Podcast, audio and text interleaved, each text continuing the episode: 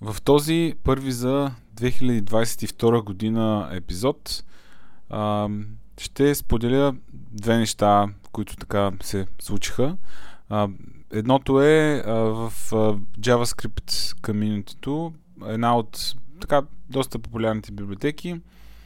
А, нейният мейнтейнер реши да релизне версия, която не съдържа код и съответно изпочупи доста неща. А, това при нас не се случи а, заради а, стриклия, стриктния вершенинг, който ползваме при инсталацията на библиотеки. А, Та става дума за библиотеката Faker.js. А, между другото, разбрах, че и той, той същия човек е мейнтейнер на една друга библиотека, а, с която а, така тази библиотека има същата съдба.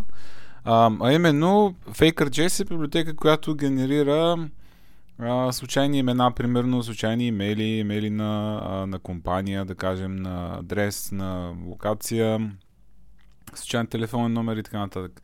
А, това е много, много полезна библиотечка при, а, при тестване. Примерно нашия QA тим екип използва тази библиотека за генериране на случайни имена, да кажем, когато човек се регистрира в системата и така нататък.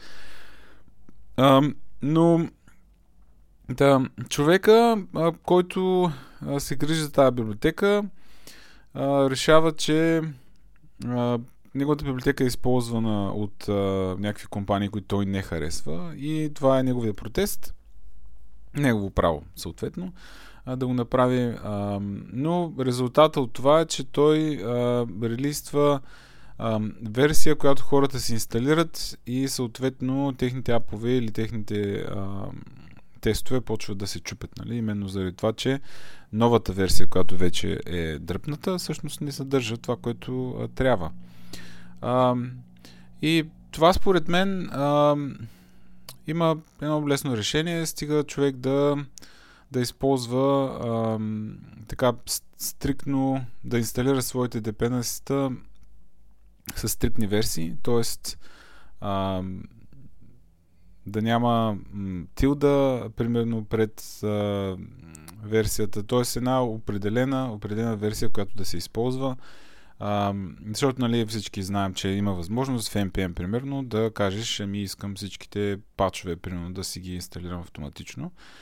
А, тъ, това е едно от решенията.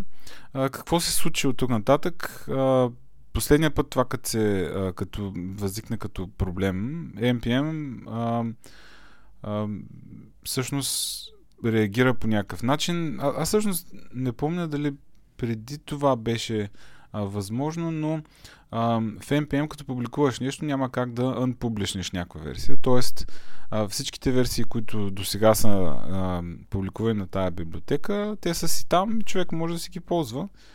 А, това, което се случи и беше малко странно всъщност а, а, от страна на GitHub, че те блокираха акаунта на съответния девелопър, всичките му репота, private и какви ли не.